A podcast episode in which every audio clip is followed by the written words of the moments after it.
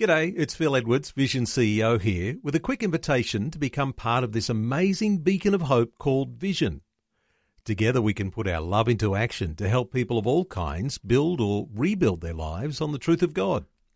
Please consider the part you can play during our upcoming Visionathon appeal, remembering that it's your support that makes Vision possible, including this podcast. Audio on demand from Vision Christian Media. Foundations. And we've also heard, and I've heard this many times, that God actually exists to fulfill my dreams and aspirations. um, I actually don't find that anywhere in Scripture. Foundations. Understanding the Jewish foundations of our Christian faith. With Robbo Robinson and Mandy Warby. In our last program, we learned that by looking at the authority of the monarch and their absolute rule over their subjects, that they gained their sovereignty from God. Therefore, they stood as a representative of God to rule over the people. Now, we can understand that, and we have examples in our own human history of both good and bad monarchs and how their subjects were expected to treat them and obey them. But what does that mean for us and our relationship with Jesus, who is himself our monarch? I think that it's quite possible in fact, I believe this with my with my whole heart that in the modern Western Church we have a very casual relationship or attitude toward God, and we, we mentioned that in the last program. It's almost to the point in our Western culture because we live very comfortable lives in our mm. Western culture, and we we tend to equate material wealth, comfort, and blessing as being evidence that God is on our side. Yeah. And we've also heard, and I've heard this many times, that God actually exists to fulfill my dreams and aspirations. um, i actually don't find that anywhere in Scripture. Mm. And we, we, we kind of treat Jesus as though he's our spiritual fairy godfather who's there to fulfill our wishes. Sometimes you know, I've even heard this described as we treat God like a, a supernatural Santa Claus who's there to give us what we want. Yeah, that's right. And that's not correct. We mentioned in the last program in John chapter 20, verses 30 to 31, that Jesus did many other signs and he performed in front of his disciples amazing things, and that uh, they're not contained in the scriptures that we have, and that if they wrote them all down, the whole world would be filled with them.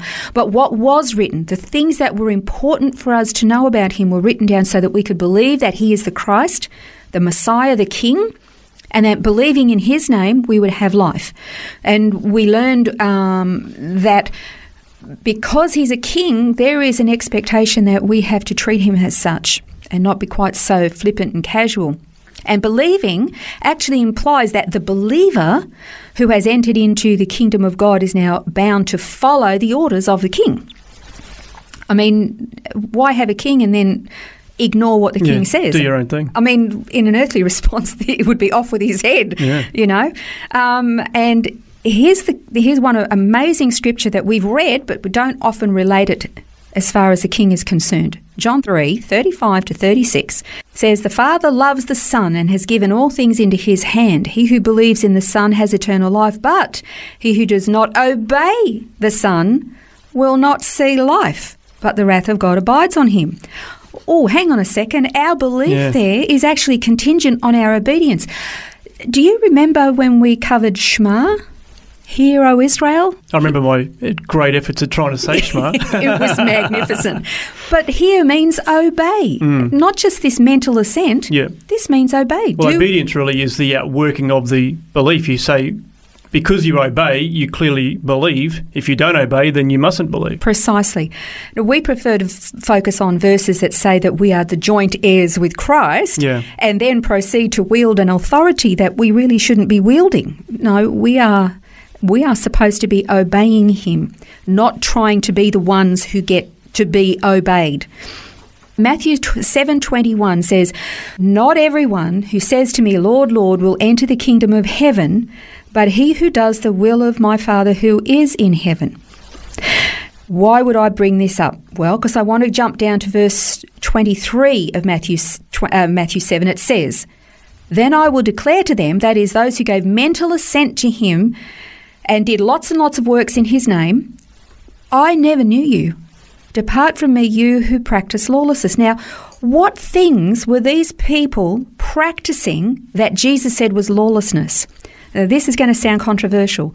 They were prophesying in his name, they were casting out demons in his name, and performing many miracles in his name. These were people who had a profession of faith in him, hmm. doing these amazing things, and his response was, Depart from me, you who are workers of lawlessness. So he's considering those things lawless. I never knew you. Now, that is actually quite terrifying. Mm, it is. Now, are those things, those specific things like prophesying, casting out demons, and doing miracles, are those things contrary to the scripture? Not at all. But when you have an attitude where you're building your own kingdom, you're building a name for yourself, you're doing all of these things, but you're not doing it with Him, you don't have a respect for Him, you have become the center of this universe. You have a name, you have a ministry. You, I've got to be careful here because I know people are going to say anybody who has a ministry in those things, I'm condemning. I'm not, that's not it at all. The, the point is, is that Sometimes we are so caught up in what we believe are our rights and our authorities that we are not actually obeying Christ, our King. Hmm. We have become a superstar and we are doing things in His name, but they've got nothing to do with Him. Well, really, you're a law unto yourself when you're in that situation, which is what Jesus said about lawlessness. Exactly. And, and here's the thing because people say, no, that's talking about other people or maybe people of other religions, or they're doing these things. Scripture says they're doing them in His name. Yeah. So that's not talking about non Christians. This is talking about Christians who claim the name of Christ. That's a, a serious message to the church. We have to be so careful about what our attitude is, what our manner is, what how how we respect Him. You know, there's um, I have uh, a number of friends who live in the United States, and I've seen this in American entertainment as well. But there are times when a son or a daughter will approach their father, and when they approach their dad, and their father speaks to them and gives them instruction around, so they'll say, Yes, sir.